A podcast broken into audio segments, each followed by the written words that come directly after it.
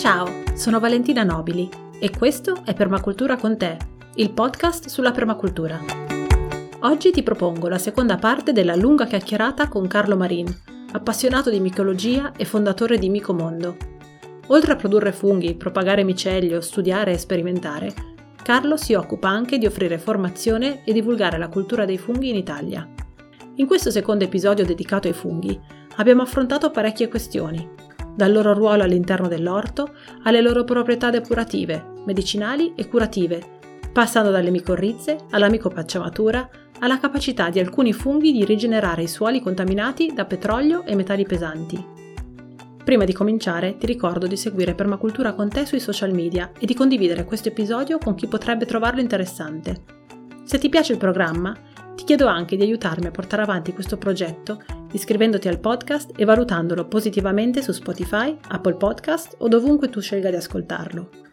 Ora ti lascio l'intervista con Carlo Marin. A dopo! Ciao Carlo, bentornato su Permacultura con te. Ti sei già presentato? Dimmi brevemente chi sei e poi andiamo avanti a parlare dei funghi. Sì, sono Carlo Marin, sono un micologo, studio i funghi, mi incuriosiscono tantissimo e cerco di portare attraverso il progetto Micomondo i funghi alla conoscenza e la micologia soprattutto, non solo i funghi, la micologia che comprende tutto il mondo dei funghi, ecco, eh, cerco di portarla ai più, insomma, alla gente, cerco di fare divulgazione, sto andando anche per le scuole, insomma, c'è molta, molta curiosità a proposito, però c'è ancora poca conoscenza. Oggi approfondiamo un po' l'argomento dei funghi in una progettazione in permacultura, in particolare parliamo di funghi nel, nell'orto, eh, delle micorrize, insomma, parleremo di tante cose. Da dove vuoi cominciare, Carlo? Ma allora, l'integrazione dei funghi nell'orto è una cosa relativamente, diciamo, recente. Eh? Diciamo che non, non, è stato fatto ancora tantissimo, soprattutto in Italia. Io ricordo che in Italia siamo dietro almeno una decina di anni rispetto al mondo anglosassone per quanto riguarda i funghi. Infatti, se uno cerca di imparare qualcosa di micologia, in Italia trova molto poco, insomma, non, non, ci sono libri, c'è poco, pochissimo proprio. Invece nel mondo anglofono c'è veramente tanto. La micologia lì ha fatto veramente passi avanti e insomma si sta sviluppando molto da quell'altra parte del mondo, diciamo. Allora, si possono portare funghi all'interno dell'orto in due classi di funghi, diciamo, dei microfunghi e dei macrofunghi. Allora, cominciamo dai microfunghi. I microfunghi sono un mondo fantastico, però sconosciuto perché non si vede, è un mondo praticamente invisibile, non si sa niente, però hanno un potenziale, hanno un'importanza per la natura unica proprio. Sono degli esserini piccolissimi, boh, i funghi, ne ho parlato nella puntata precedente, creano delle simbiosi queste simbiosi sono, sono, importanti per vari motivi. Allora, principalmente perché apportano acqua alla pianta, eh, perché portano sali minerali da lontano rispetto alla, alle radici della pianta, portano fosforo, attenzione, eh, faccio qua un altro piccolo appunto che stiamo affrontando la crisi del fosforo, andate a informarvi, ci sono articoli che dicono che non abbiamo più di 100 anni di fosforo che riusciamo a tirare fuori dalle miniere, per cui vabbè non vado avanti su questo discorso, potrei parlarne per un'altra puntata. Niente, il fosforo, praticamente i funghi funzionano benissimo per andare a raccogliere il fosforo in giro per il terreno e portarlo alle piante. Funzionano benissimo come, come sistema informatico, di informatizzazione, di trasporto dei segnali nervosi all'interno del substrato. Sono il sistema col quale le piante si informano una con l'altra sono sistemi di trasporto, sono un sistema che serve a una pianta per portare del carbone, una pianta madre, ad esempio, in mezzo al bosco, quando c'è una pianta enorme, grande, questa fa piccoli, le sue piccole gemme, le sue piccole ghiande, magari nel caso della quercia, queste ghiande cadono nel sottosuolo, nel terreno non c'è spazio per loro, non c'è luce che ci arriva. Se non ci fosse una pianta madre che attraverso i funghi gli porta dei nutrienti, questa pianta non ci farebbe a svilupparsi, insomma. E questa tecnologia, diciamola, questa pratica, questa, questa caratteristica dei funghi si può anche portare all'interno dell'orto. Allora, la maggior parte delle piante creano micorrize, ma non tutte, bisogna fare attenzione, per cui le monoculture non sono mai ben accette, insomma, all'interno del mondo dei funghi, perché ad esempio se noi facciamo una monocultura di brassicacee, le brassicacee non formano micorrize. Questo è un problema per cui si va a, a, impoverire il suolo perché le micorrize non riescono più a rigenerarsi. se ci sono solamente delle brassicacee. Se invece facciamo delle pacciamature verdi con delle, non so, con del trifoglio, con delle graminacee, allora lì si riesce a mantenere. Si può anche eventualmente cercare di fare una coltivazione intensiva di brassicacee perché sennò altrimenti si va a depletare questo esserino insomma all'interno del terreno. Per cui sì, si possono utilizzare le micorrize, le micorrize sono, queste qua sono delle endomicorrize, si chiamano, sono le micorrize che si sviluppano all'interno della radice, per cui anche se noi prendiamo la pianta in mano non vediamo niente, non vediamo che nella sua radice ci sono delle delle cose particolari, non è come le leguminose che formano questi granellini, no? dove c'è l'azoto, ecco, dove ci sono gli azotofissativi che hanno fissato l'azoto. Nelle endomicorrize queste cose non succedono e tutte le orticole sono delle endomicorrize, per cui non si vedono, ma ci sono. Un suolo deve, essere, deve avere nutrienti, non deve essere troppo arato, attenzione con l'aratura se noi giriamo la terra andiamo a distruggere il sottosuolo, la vita nel sottosuolo è quello che manca al giorno d'oggi, non sono l'NPK, non sono i nutrienti, ma è la vita. Se noi continuiamo a girare la terra, continuiamo a distruggere il sottosuolo, continuiamo a uccidere quelli che ci aiutano nelle nostre coltivazioni. Se continuiamo a buttare diserbi, a buttare fungicidi, noi andiamo a uccidere queste cose che invece non siamo capaci a gestire, quello è il nostro problema nell'agricoltura di oggi, bisogna imparare a gestire il contadino deve tornare a, a imparare un poco, ecco. Da una volta si diceva contadino cervello fino, no? Perché non usava più la testa, no? Perché ormai gli dicevano prendi il trattore, fai, butta questo, fai, semina così, a queste distanze, eccetera, eccetera. Invece adesso contadino, io continuo a chiamarlo cervello fino, ma fino nel senso di affilato, fino nel senso di accordato, in spagnolo affinare vuol dire eh, accordare uno strumento per dire il contadino deve prendere questa sensibilità qua assolutamente il contadino è il sociologo del sottosuolo è importantissimo questa cosa qua. Vabbè, ho fatto un po' una parentesi. Secondo me è importante, io batto molto su qua. Questa è un po' la mia guerra, ecco. la mia battaglia, ecco, più bello, guerra è un termine brutto poi del giorno d'oggi, parlare di guerra è meglio evitare. Ecco. Sì. E il contadino deve imparare. Ho visto che ci sono tante giovani, giovani in realtà, che stanno andando in questa direzione la cosa mi dà molta speranza. Eh, io continuo a vedere qua campi di ettari che vengono continuamente girati Vabbè, insomma, stiamo uscendo un po' dal discorso dei funghi purtroppo, però sì, dai, questa è la mia battaglia è attenzione a quello che si fa nel campo, là c'è vita e bisogna mantenerla. Assolutamente sì. Quindi torniamo un attimo all'orto. Stiamo parlando delle micorrize sì, importantissime, sì. sono già all'interno delle radici delle piante, dicevi. Sì. Come possiamo fare, dato che abbiamo capito che svolgono un ruolo fondamentale nel suolo, come facciamo ad assicurarci che ce ne siano tante, sane e che proliferino?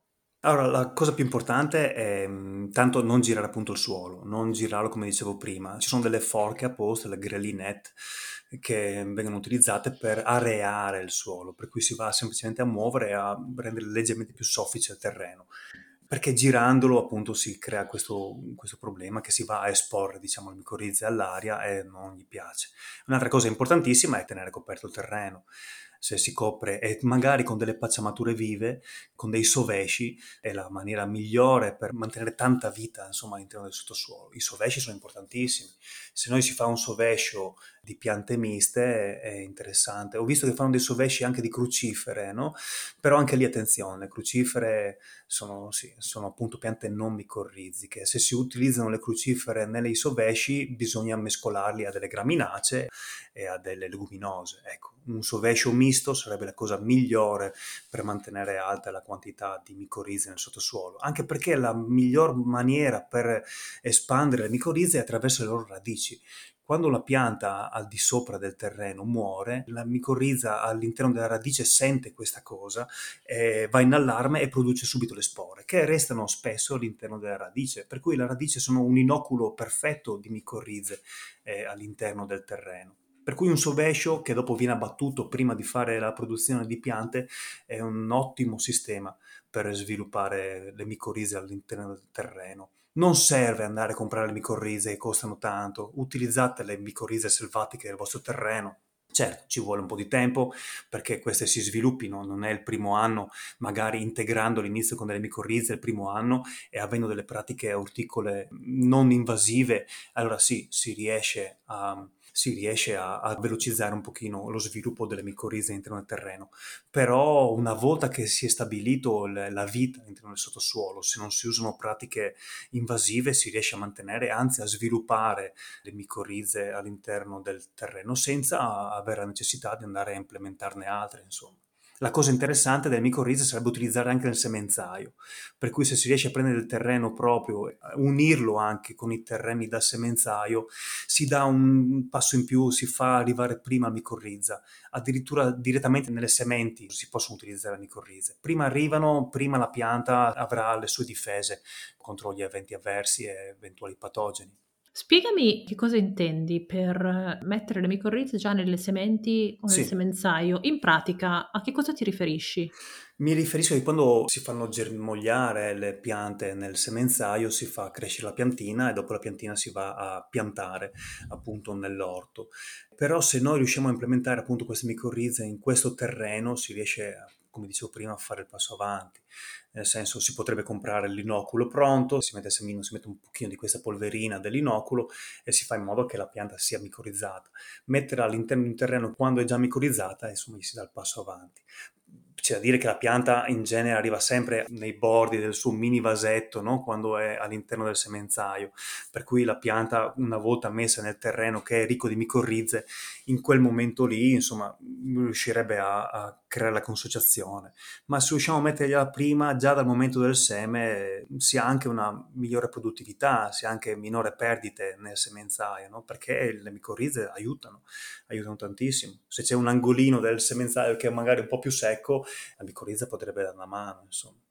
Ma ci sono tantissime foto, basta andare a cercare su internet dove si vede appunto le piantule di piante micorizzate rispetto a quelle non micorizzate, hanno uno sviluppo radicale molto più rapido, vanno a fruttificazione prima, producono cibi più nutrienti, magari anche più belli, però nutrienti, questa cosa qua bisogna anche puntare, cioè non è detto che il biologico sia necessariamente un cibo nutriente, un cibo nutriente è un cibo che ha sali minerali al suo interno, che ha tutto quello che può avere, insomma, biologico vuol dire non utilizzare delle sostanze chimiche in un terreno, nutriente è un'altra cosa, ecco. Le micorrize aumentano la quantità di nutrienti all'interno di, un, di un'orticola, insomma, di una pianta perché facilitano lo scambio di nutrienti dal suolo e facilitano l'assorbimento di questi nutrienti all'interno della pianta, giusto? Certo, esatto, esatto. Questo è il microrize per parlare insomma brevemente di quello che fanno.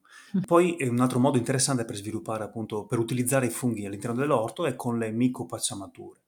Le micopacciamature sono, sono delle pratiche che si utilizzano anche qua non, non, non, si utilizzano ancora, insomma, sinceramente, ma sono da utilizzare. Insomma, adesso si sta cominciando in Italia e nel mondo anglosassone, anglofono, insomma, è da tanto che li usano, insomma, in vari esperimenti, però in Italia non si fa ancora. Allora cosa succede? Si prende della paglia, si può fare sempre utilizzare il sistema di produzione dei funghi, per cui pastorizzare questa paglia, e si mette eh, all'interno di questo substrato, si va a mettere un fungo scelto un fungo da lettiere in genere, che potrebbe essere la strofaria rugosa annulata, potrebbe essere Coprinus comatus, potrebbe essere bah, l'epista nuda, dico io per fare qualche nome, i vari agaricus, per cui i champignon si possono utilizzare.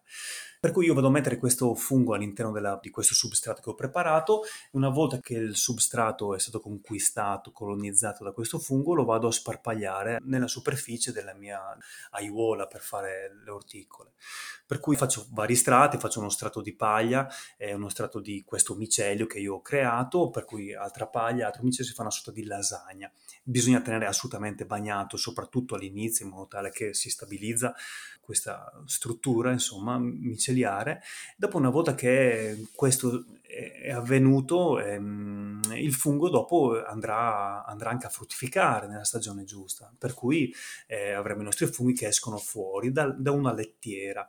Ma la cosa interessante è che all'interno di questa lettiera io posso benissimo piantare le mie orticole, insomma, all'interno di queste lettiere, con le classiche distanze da orticole, con classici sistemi, invece di utilizzare un sovescio, invece di utilizzare magari una, una copertura di plastica, insomma, si va a utilizzare una copertura di pacciamatura fatta con del cippato di legna, fatta con della paglia, questi qua in genere si utilizzano, fatta anche con del cartone, i funghi si mangiano il cartone, fatte con questi estratti qua, dopo io vado a implementare, appunto vado a mettere tutte le mie piantine all'interno di queste aiuola e le piantine fruttificano. La cosa interessante è che fruttificheranno anche i nostri funghi nella stagione giusta. E io punterei molto a mettere dei funghi che sono commercializzabili. E uno su tutti è la strofaria rugosa anulata. Un fungo che stranamente, non so per quale assurda ragione, in Italia è commercializzabile e non si trova in commercio, è un fungo che non c'è in commercio, per cui è anche una nicchia di mercato. Uno, un fungo del genere, e, cioè se andate a cercare su internet trovate un bel fungo e lo chiamano wine cap perché ha, una, ha il cappello sopra che ha il colore diciamo del vino, abbastanza un rosso vinoso ecco. E diciamo che ha la forma un pochino di un agaricus, però più grande, viene molto più grande, viene insomma bello carnoso come fungo. E un fungo del genere portarlo al mercato, essendo una nicchia, può anche avere un buon reddito, insomma. Non dico che siano delle produzioni enormi magari, perché comunque la la pacciamatura deve essere comunque implementata ogni anno, bisogna fare degli strati insomma abbastanza grossi, ecco 5 cm è già poco, io andrei anche sui 10 cm di di questa lasagna, però la, il fungo funziona. E poi invece, cioè, oltre che a fruttificare nel nostro mezzo, delle, nel mezzo delle nostre orticole e non dar nessun problema alle orticole, perché non sono funghi parassiti, sono funghi saprofiti, per cui crescono all'interno della nostra pacciamatura, la cosa interessante è che questi funghi si comportano anche da, da antinematodi. La strofaria soprattutto è un fungo che si nutre di nematodi, per cui quando noi abbiamo i problemi con i nostri cetrioli perché i nematodi hanno attaccato le radici, e i funghi, eh, la strofaria rugosa annullata può funzionare benissimo perché si nutre di nematodi. Cosa fa? Fa delle, dei lacci col micelio nel sottosuolo, crea dei piccoli lacci formati da tre cellule, diciamo in genere, che quando un nematode passa su in mezzo, queste cellule si gonfiano, per cui strozzano il nematode e se ne nutrono per cui riescono a ricavare l'azoto da questi animaletti che altrimenti sarebbero dannosi. Diventano quasi una risorsa i nematodi nel nostro orto dopo, avendo una strofaria annullata. È curiosa questa cosa. Qui, come ci insegna la permacultura, no? bisogna lavorare con e non contro, quindi... Assolutamente.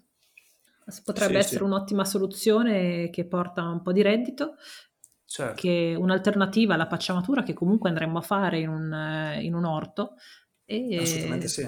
Quindi è, è un win-win. È un win-win, certo, e bisogna portarlo in Italia, assolutamente, bisogna farlo. Io sto facendo esperimenti, ho avuto ho belle soddisfazioni, insomma, sto cominciando, anch'io da poco, non è, non è tanto che lo faccio, però insomma, secondo me è una bella direzione da prendere. Insomma. Fantastico. Parliamo adesso di invece suoli magari contaminati. Uh, sì, sì, un altro... Questo è un altro mega argomento. Un altro mega argomento, sì. Allora, dove cominciare? Cominciamo da- dal petrolio, ecco, il petrolio è il più cattivo di tutti, forse, non lo so come, come sostanza per i terreni. Cosa succede? Allora, eh, i funghi saprofiti, no, si sono specializzati negli anni a nutrirsi di cellulosa, emicellulosa e lignina, che sono le tre molecole principali che compongono il legno. Queste molecole praticamente, in parole povere, le ritroviamo anche all'interno del petrolio, perché come sappiamo il petrolio è un derivato delle piante. Per cui i funghi, i funghi saprofitti, sono specializzati anche nel mangiarsi il petrolio, a fin dei conti. Non ne vanno pazzi, magari bisogna un po' allenare il fungo a mangiarlo, in laboratorio praticamente si va a selezionare qual è il fungo, il fungo migliore, però si è visto ad esempio che il nostro Pleurotus striatus è un campione nel nutrirsi di petrolio, sostanze petrolifere.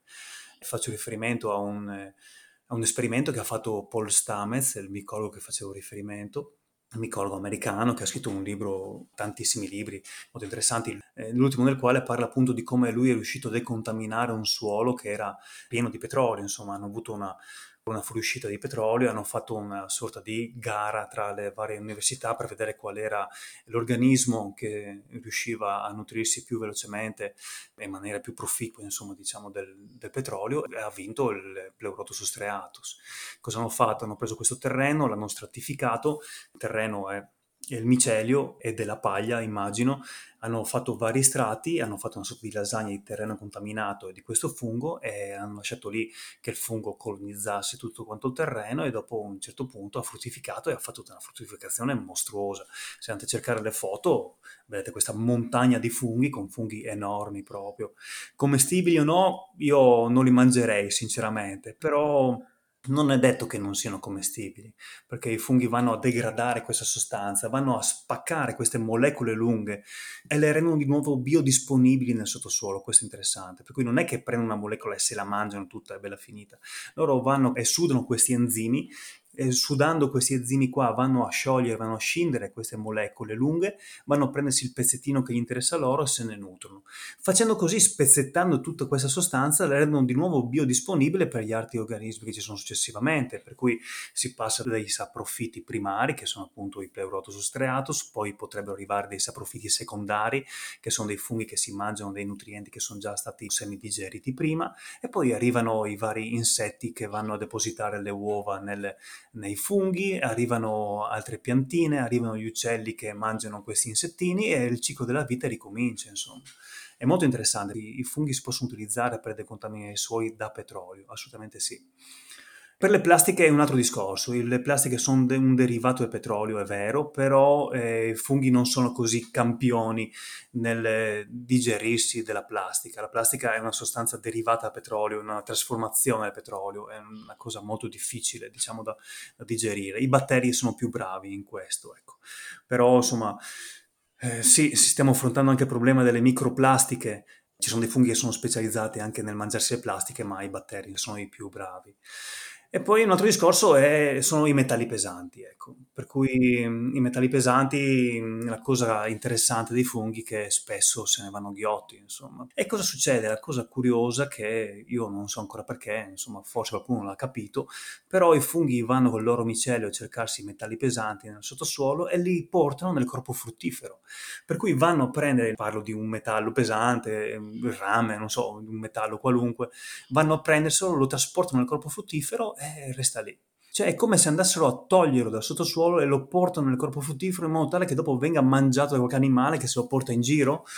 Non so qual è il motivo di questa cosa, non so se questo metallo pesante serva al fungo per sviluppare il suo corpo fruttifero o se gli serva per... Insomma, ci sono tanti funghi che crescono benissimo senza questi metalli pesanti, anzi, insomma, tantissimi non hanno bisogno di metalli pesanti, però spesso li accumulano proprio nel corpo fruttifero. Qua sarebbe da farsi una domanda e capire perché lo fanno, insomma. Certamente, e questo però mi viene da pensare che potrebbe rappresentare, ecco, un po' un, un, problema, nel senso che se qualcuno dovesse avere un terreno contaminato da metalli pesanti, ecco, magari coltivare funghi per poi mangiarseli o venderli magari non è un'ottima idea, ecco. Esatto, esatto, non è un'ottima idea, però si possono utilizzare i funghi per decontaminare i propri suoli, per cui si fanno dei cicli che durano insomma certi anni, insomma due tre anni, adesso dipende naturalmente da ogni singolo caso, però se vengono utilizzati insomma questi funghi per decontaminare.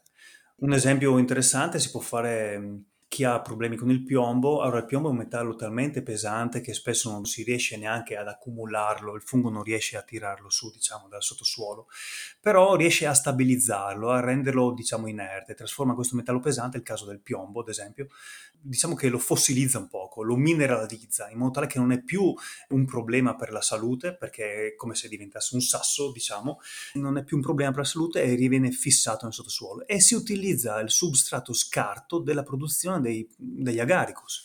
I champignon, che abbiamo una produzione, in Italia si produce, non dico solo, ma quasi solamente champignon, eh, agaricus, eh, il substrato scarto di questi funghi può essere utilizzato per la decontaminazione dal piombo di, dei suoli. Se uno ha dei problemi col piombo può benissimo provare a fare un trattamento del genere, insomma, è molto interessante. Insomma perché all'interno del substrato ci sono già degli enzimi che il fungo ha esudato che vanno a lavorare insomma, a nostro favore. Quindi diciamo che funghi abbiamo visto hanno tantissime funzioni, possono correre il nostro aiuto in tantissime situazioni. Quindi abbiamo detto per aiutare a sviluppare il tessuto dei, delle micorrize, aiuta a sviluppare dei vegetali, delle piante più sane, più ricche di nutrienti, eccetera. Poi vanno a decontaminare i suoli, hanno delle proprietà nutritive eccezionali, insomma, hanno tantissime, svolgono tantissime funzioni molto importanti. Ehm, Parliamo magari di quello che invece si pensa che facciano i funghi e che magari non è vero. sì, sì. Ah, sì, prima accennavo appunto nell'altra puntata, ho accennato che, che pensiamo che i funghi sono tutti tossici, no? Abbiamo questa paura che... Perché cosa succede? I funghi quando li mangiamo i funghi possiamo sentire della pesantezza nel fegato, no? Per cui diciamo, di conseguenza diciamo, ah ecco questi qua sono funghi che sono un po' tossici, il mio fegato sta lavorando tanto. E invece è vero esattamente il contrario. Cosa succede? I funghi sono dei detossificanti del nostro corpo, però lavorano bene prima e lavorano bene dopo il fegato. All'interno del fegato non lavora. Cosa succede? Io mangio dei funghi. Questi funghi vengono, diciamo, le sostanze che ci sono all'interno dei, dei funghi, vanno in parole povere, a prendere le, le, sostanze tossiche che abbiamo nel nostro corpo e le vanno a buttare all'interno del fegato, dove il, il, fegato lavora per filtrare queste sostanze tossiche, per cui sono bravi nella prima parte, nell'andare a raccogliere tutte le sostanze tossiche nel nostro terreno, le buttano all'interno del fegato e il fegato lavora, lavora, lavora, per cui sentiamo una pesantezza. Poi per fortuna i funghi aiutano anche a pulire il fegato da queste tossine trasformate, per cui le aiutano a mandare verso dove noi le scartiamo, insomma. Per cui i funghi non sono tossici, ma sono esattamente il contrario, ci aiutano a decontaminarci diciamo, dalle sostanze tossiche e sono addirittura degli epatoprotettivi.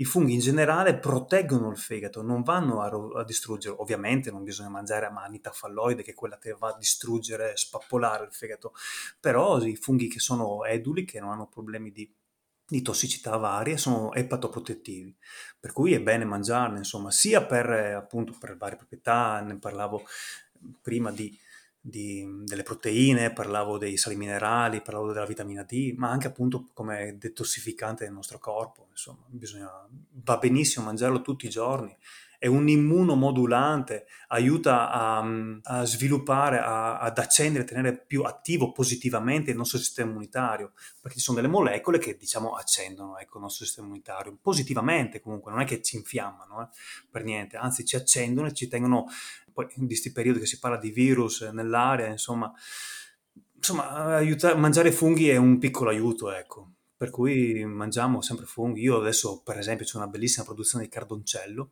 Cardoncello è un fungo pleurotoseringi che manca tantissimo nel nord Italia, non so ancora per quale motivo, in Italia del nord non si trova, in Italia del sud sì, ce n'è parecchio, molto, è molto conosciuto, è molto, molto mangiato, consumato, ecco. In Italia del Nord ancora no. Io lo sto facendo e ho delle benissime produzioni e ogni giorno mi faccio il mio piattino. È un fungo buonissimo che ha una carne solida, lo salti in padella con uno spicchio d'aglio, un po' di olio di oliva e viene fuori veramente bene. Lì sono dei trucchetti un po' da imparare, ecco perché il fungo ha tanta acqua al suo interno, per cui bisogna capire quando è il momento giusto per tirarlo via dalla pentola. Però sono funghi che veramente una volta che si impara a cucinarli sono sono facili da fare, non c'è niente di difficile, però insomma un po' di attenzione gli dà quel tocco in più ai funghi che anche i miei bambini se li mangiano. Yes.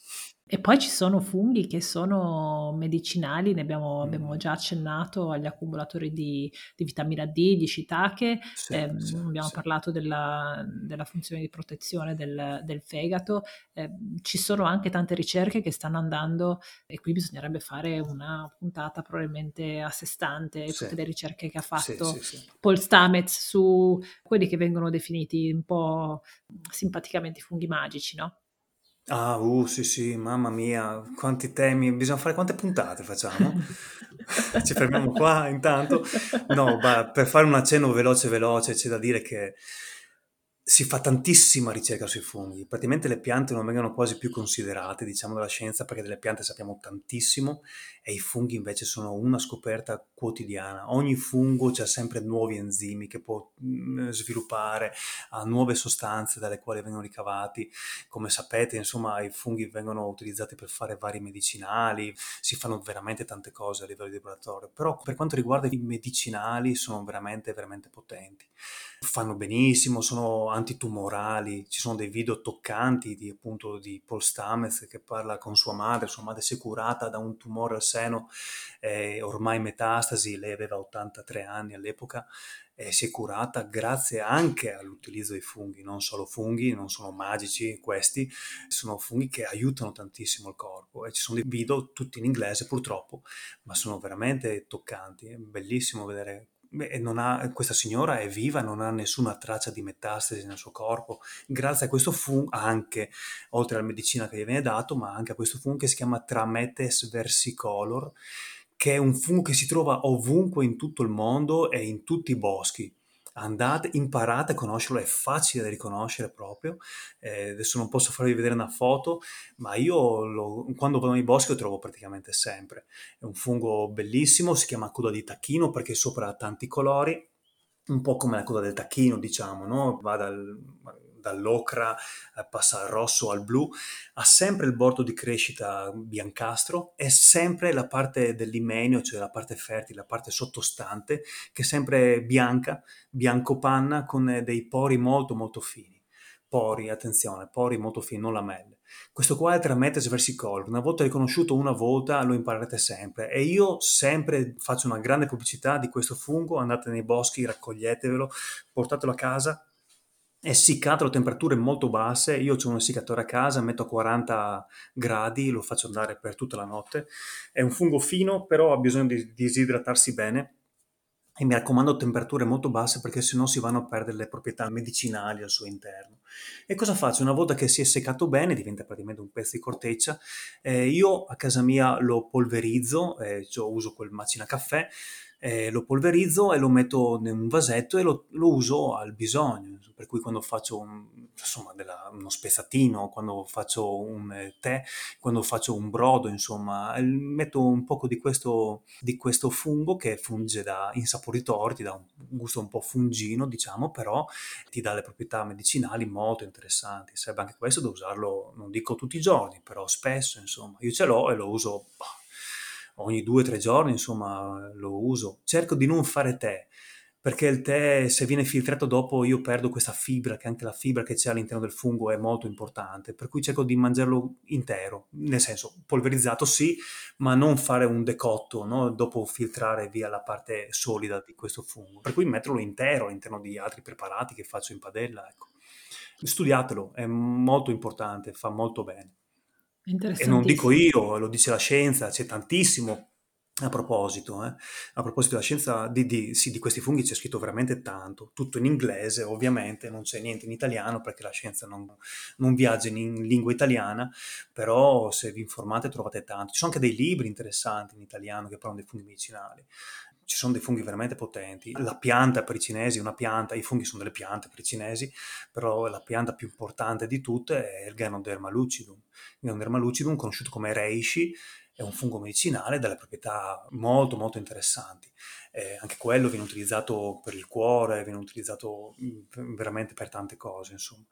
Eh, e poi ci sono i funghi che aiutano la testa, che aiutano la psiche, eh, anche lì sarebbe un discorso molto interessante da fare. Ce n'è uno che si chiama Ericium erinaceus, un fungo che si può commercializzare come fungo edule in giro per l'Europa, in Italia no, perché non fa parte purtroppo della lista eh, dei funghi commercializzabili in Italia. E questo qua è un fungo interessantissimo perché rigenera le sinapsi per cui i collegamenti neuronali che ci sono, che magari sono stati persi per eh, delle malattie neurodegenerative, questi funghi sono da mangiare per chi ha problemi di malattie neurodegenerative. E poi ci sono i funghetti, come accennavi tu prima, io li chiamo funghi sacri, vengono utilizzati per curare le depressioni e le dipendenze e hanno dei risultati fantastici ma anche qua si apre un capitolo infinito, insomma, però si trova tanto anche in televisione finalmente, fanno vedere su, delle piattaforme, si trovano dei, dei, video interessanti, accenno a Michael Pollan, a chi non lo conoscesse,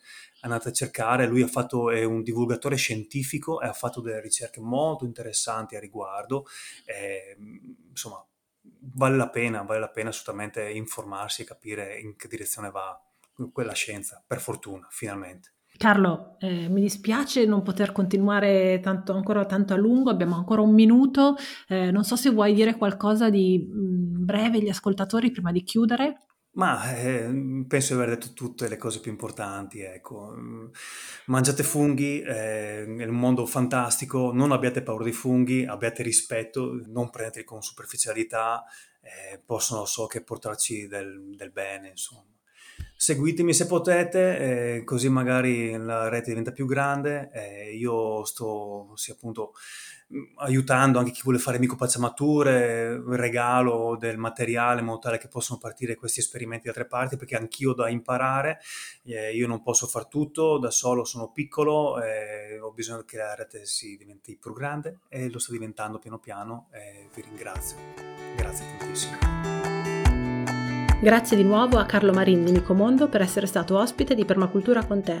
Troverai i suoi riferimenti nella descrizione dell'episodio. Spero davvero che questa chiacchierata ti sia piaciuta. Nei prossimi episodi continuerò a proporti idee interessanti e spunti di riflessione sulla permacultura. Per non perderteli, iscriviti al podcast. Grazie e buona permacultura. Ciao!